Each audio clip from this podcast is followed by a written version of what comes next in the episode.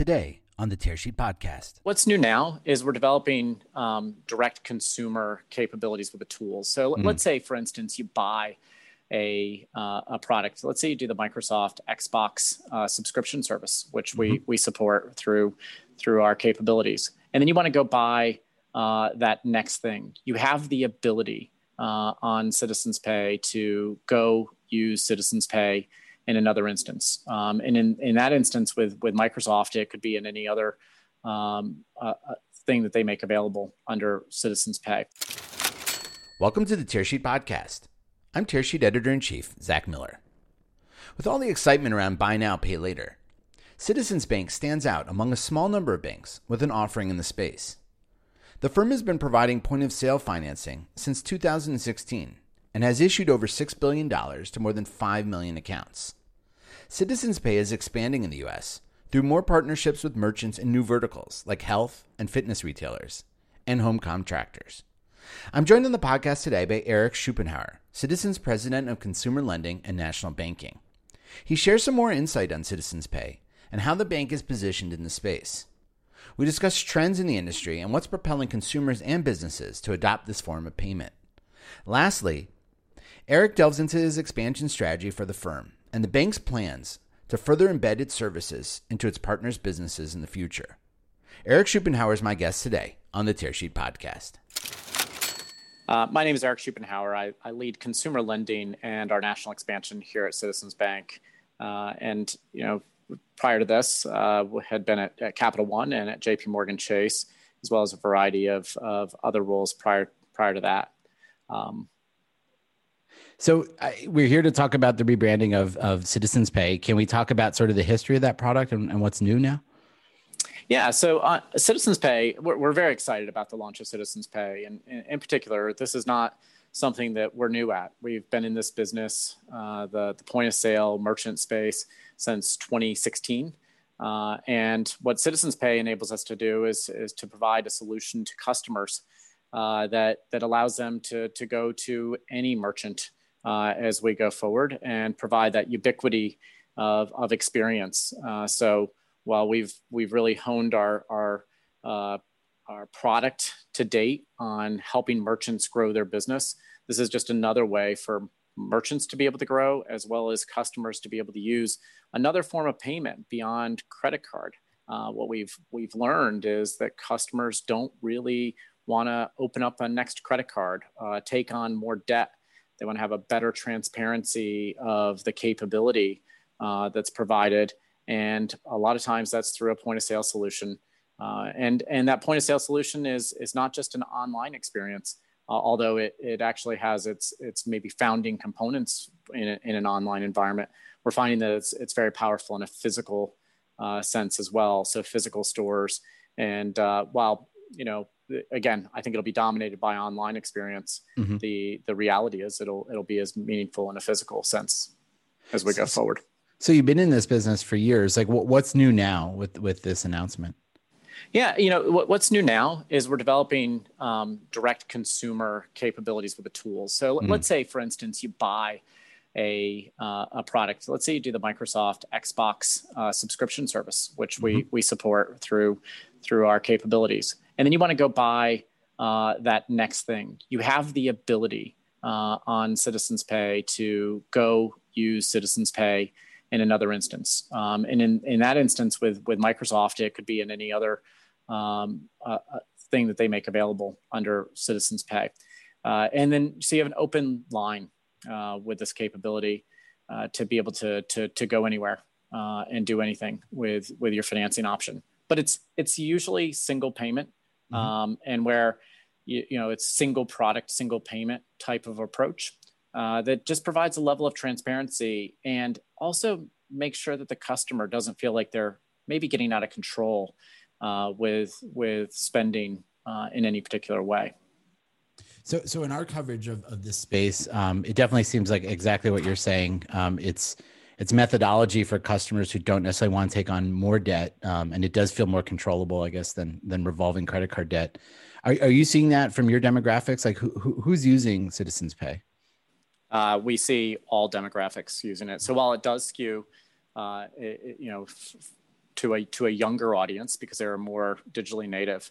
Uh, we're seeing that, especially uh, with COVID nineteen, uh, a lot of uh, people are starting to use this capability. They're finding it more uh, as they're shopping online, and it's just easy. It's understandable, and it's seamless in terms of how a customer can just utilize it to to make a larger ticket purchase. Uh, and and you know from a merchant standpoint it's a win as well because then you've got customers potentially upsizing their mm-hmm. their cart uh, which is which is a win-win a win for the customer because they feel like they've got really clear terms an easy experience embedded in the product experience as well as the ability uh, to, to, to buy a little bit more than they would have otherwise uh, have done and the merchant wins uh, because they sell more product uh, so it, it's a fantastic all, uh, product all the way around. Um, and, and, it's it's been a very exciting time in the whole industry. Um, you know, you had one of your competitors, a Affirm, go public this month. I know Klarna is gearing up for an IPO. Um, how do you envision Citizens, um, I guess, position in, in the marketplace vis-a-vis some of the your competition? Yeah, well, you know what's what's uh, distinctive about Citizens providing this is we're one of the only banks uh, in in the space. And with a bank comes the liquidity, uh, the funding capability to, to provide a lower cost uh, in this than many of these other players are able to do just with bank level financing. Uh, we also have a tremendous amount of credit and fraud capability because I, I, think people underestimate, you know, that the slick front ends are, are one thing. It's the capability that sits beneath for you to be able to run this in a, in a really high quality way uh, to make instantaneous decisions that are also safe uh, as we look at the credit and fraud profile uh, that occur, occur in the marketplace. And our fraud tools and our credit tools are, are very substantial based on our years and years of lending experience. Uh, we also um, don't just take this as a one size fits all uh, approach where we just stamp here's the solution. Uh, we we tailor certain solutions for merchants. So in a lot of the discussion, what our uh, merchants have been telling us is we like the amount of time you spend with us to help get us get it right and to be about our product flow not about yours and so that's been a point of distinction now i think anybody can do that you don't have to be a bank to do that um, but it's a, the approach that we have selected as we've gone to market and uh, and by the way as we think about this with a customer first mentality uh, if you if you kind of put the customer at the, the top of this thing all the other stuff, uh, you know, is is fantastic in terms of bringing that solution forward, and we think it's distinctive, um, and and it will continue to set us apart as we we grow. I mean, by the way, we wish all the others um, a lot of good luck. I think there's a huge market setting up here, Zack. Uh, it, you know, the, the, some estimates put a 250 billion dollar uh, total addressable market inside of the U.S. and and that seems uh, like very substantial. I think we have all we all have a lot of room to compete in. And I guess given that market size, do you envision other banks sort of following your lead? You know, it's interesting. We've seen a lot of uh, banks uh, indicate that they have an interest, um, and but I, I, one, I would say credit and fraud models have to be a tad bit different than just pure credit card, um, and so that's one of the things that they they probably stare at. Uh, I I think also um, in in some banking context, it's whether they're going to cannibalize some component of their card base we have a relatively small card portfolio, so we we we thought about how to go create a next gen business without much um, concern about what it would do with our card portfolio. I, again, I, I, would say um, it, it's something that we would expect other banks would come into. Uh, it, some banks have actually started to venture in based on taking some component of their card business and and leveling the payments uh, across uh, their their uh, for their customers you know, taking it off the revolving line and, and putting mm-hmm. it into a more fixed line. Uh, but we think folks will tiptoe in around um, this this area. Uh, we've got a pretty solid foothold. We're happy with our foothold, uh, and as I said, there's a big market uh, that's emerging. I, I think there's a lot of space for a lot of players. Yeah, I definitely understand that concern for cannibalization of, of the card portfolio.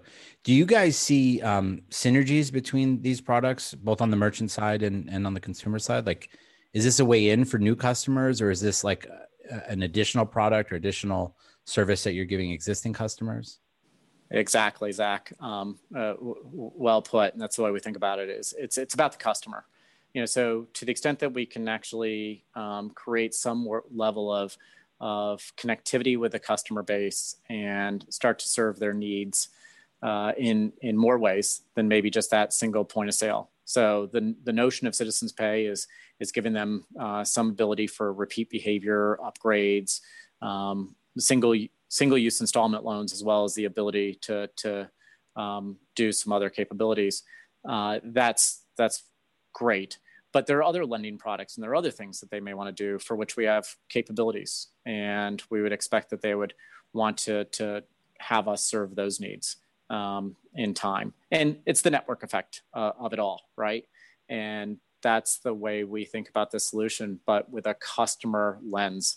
Uh, what is their need? Uh, not to just go cross sell the living heck out of them, but to, to lead them into that in a highly digital way that that serves their needs. That makes a lot of sense. And I, I just I guess before we jump into citizens expansion uh, in general, I want to I want to ask another question about citizens pay. Um, I think we published today that you've issued more than six six billion dollars worth of, of loans through this product.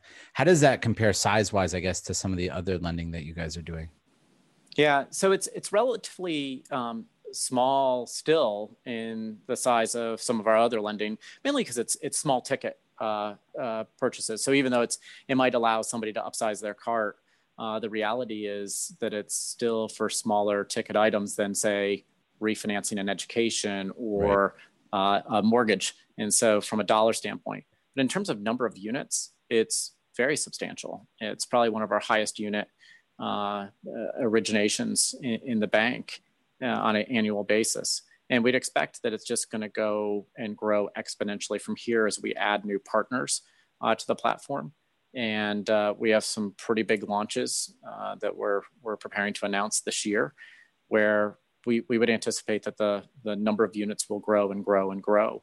Uh, but, but you know, as you look across the competitor set, uh, I still think it's, it's very substantial relative to some, some other competitors. Uh, they're getting a lot of a lot of the attention in this in the space right now. Do you see some of those um, monoline competitors moving into banking services? I guess the opposite direction from how you guys got into this space. Yeah, we're, we're seeing that already in some of the announcements. Um, and we would expect that that's obviously the natural play as, as you look to um, uh, uh, monetize or commercialize the, the customer base, uh, the network effect of it all. Uh, so we expect that that'll happen. Um, I think you have to have some really great capabilities and some distinctiveness uh, for people to pick you uh, for, for that. And, and I think we're all going to, to race to see if we can provide that level of, of high quality experience. Uh, but, but yes, that's, that's, that's a natural tendency. And uh, you know, I think some have already announced some intent to, to do that. Great. So, so maybe now is a good time to shift focus onto um, the other hat that you wear, which is a broader hat. Um, can you talk about some of the initiatives you've embarked on um, with citizens, citizens, I guess, over the past year in terms of that national expansion? Yeah. So uh, you you hit it earlier, which is you know there's there's one play um, which is the point of sale space. We're very excited. Um, it was a it was an area in, in the 2015 2016 time period. Nobody was in it, um, and we decided let's venture there. And when you when you take a look at the the citizen story more generally, we also did that in a couple of other areas. Um, we went into education refinance, and while you had a couple of fintechs uh, in that space, we decided we would play too. And many banks were not playing uh, in, in that space and providing that service to customers. Uh, another is we decided to, to double down on mortgage uh, in, a, in a time period where a lot of banks were fleeing from mortgage and it was being dominated again by fintechs or, or others because we thought we could do it better and, and smarter and cheaper uh, as, as we go forward. And so now, now you look at that and you say, okay, we've created a lot of distinctive capability. How do we curate that entire experience to provide uh, one-stop shop or one-stop capability to enable our customers, whether they come to us through a point of sale solution, which is a powerful entry in, or they come to us through refinancing their student debt um, and achieving, you know, lifetimes of savings, or they buy that first home. We want to be there uh, for customers, and we want to be there on a national level um, but we we also realize you can't just do that by saying, "Hey, we're a bank or a financial services provider. Pick us."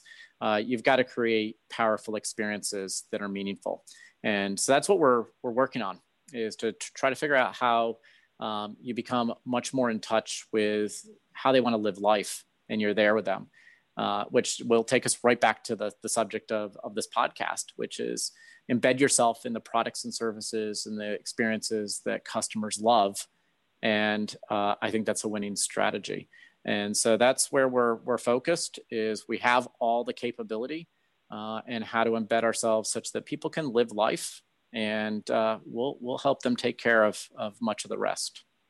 So, so what is what are the I guess um, form factors that that takes that idea of sort of following people along through their lives and being there when they need them when they need you.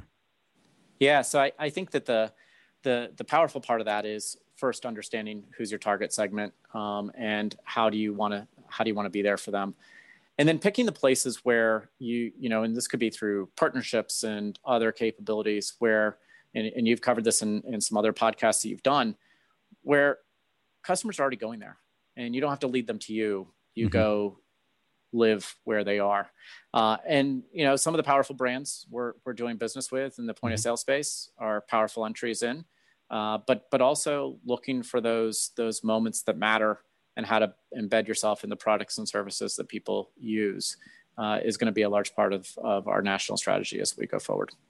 That's exciting. And and are there concerns about you know the age old concern about becoming dumb pipes? Like, how, how do you address that to make sure that you know it's it's a branded experience that people think of Citizens as they use some of those other brands and engage in other experiences?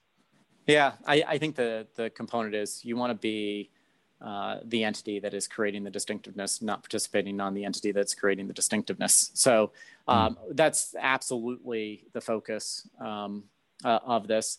And to a certain degree, you, when when you create this phenomenon that you're there for them, uh, I think there are other platform plays uh, that that set up uh, as, as, we think forward.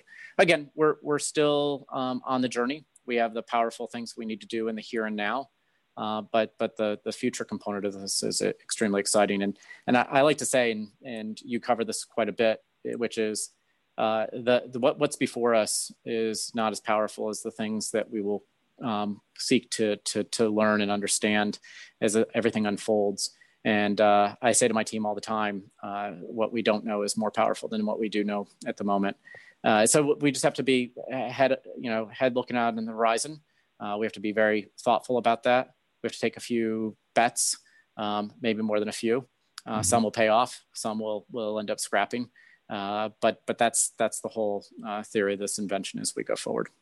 So portfolio of bets. I, I that, you know, to your credit and your team's credit, um, forging ahead with not not necessarily knowing what it's going to look like on the other end, I think is is is very brave and very um, very future oriented. And I, I guess how deeply does that sort of run within the citizens organization like what you're embarking on like how deep and, and broad is that within the entire company yeah it runs deep although you know it, it starts with our ceo uh, mm-hmm. who is very visionary in his own right head of our consumer bank um, who you know was in the, the founder of our pos uh, business here in, in Citizens Bank back in the 2015 2016 time period, and, and the great relationship we have, we have with Apple and, and forging the relationship we have with Microsoft uh, and and so really really a visionary in his own right. And then throughout the entire organization, there's there's a drumbeat of continual continual invention. Uh, uh, and and by the way, you have to also have and and one of the things that holds a lot of organizations back is the the state of their tech. Uh, we've we've hired and we have a whole new capability of of creating quickly uh, prototyping into the marketplace, bringing things to, to market through APIs and microservices, unbundling a lot of the core legacy technology uh, that holds a lot of people back from doing what I described. And so it's it's in the heart of, of that part of our organization, uh, the technology organization, running you know side by side with our product managers, and then it also relies heavily on your data environment. Um, and so we've brought some great talent in uh, from a data perspective uh, because a lot of a lot of organizations are held back by their data uh, structure and the ability to to do what we're talking about. And uh, once again, uh, that's a place that we've massively massively invested in over the years. And so it runs deep, and it's it's a mentality. Now now here's the other thing: we don't have the luxury sometimes of of um, you know just making these bets and hoping that they'll pay off, we have to have some level of, of believability. Sure. And so we do a lot of testing uh, for, from a believability um, factor uh, before we, we take it to market. It's really interesting, Eric. As you say that, I'm thinking like what the future Citizens brand looks like, and it, you know, obviously, if you're talking about embedded experiences, it's it's a lot different than what we've grown to think of as as a bank. Um, mm-hmm. How would how would you describe, you know, what given these bets that you're taking, these directional tested bets, um, like what does the Citizens brand sort of represent a few years out from now? Yeah, I, again, I'd go back to the we we in many respects are a fintech inside of banking in the hmm. way we think and the way we operate. And it's proven out by the, the big bets we've taken to date that have actually really paid off big uh, for us. And we have to continue those forward, like point of sale and the Citizen, Citizens Pay launch. Those are things that we started five years ago, uh, six years ago. And uh, those are the things that will propel us to, to be able to ne- make the next set of bets uh, as, as we go forward. I, I so I think we've got the proof points um, that that we're pretty good at in picking our places, going to the white space in the market, and making it come to life. And you know, we'll get a couple of things wrong, uh, but hopefully we'll get more right uh, in the in this tested set of bets. And so from a from a standpoint, I hope people um, you know know us as a as a really um, forward thinking uh, company as they come to know us in that national brand uh, that's empowering our, our B2B customers and our, um, our consumers, uh, the consumer customers in, in, powerful ways to be able to, to live life and we help take care of the rest. Sounds like we'll be hearing a variety of citizens uh, press releases this year. Um, one last question, the remaining time we have. What was your professional New Year's resolution for 2021? yeah, um, well, that's a darn good question. Um, you know, the the professional uh, is uh, to move even faster. Uh, I uh, I wake up every single day anxious about the the pace of change mm. and the tipping points all around us. And as I look at the big set of bets, uh, being able to do that faster in a more agile fashion. Uh, and then another professional bet or professional goal I think it was actually given to me by, by my wife is, hey, figured out how to be less anxious. Um, so, uh, but but but it's it's exciting, and uh, how do you how do you end up being one of the winners in these exciting times? Is is just the pace of play. Eric, thanks for joining us on the Tearsheet podcast today. Yeah, thank you, Zack.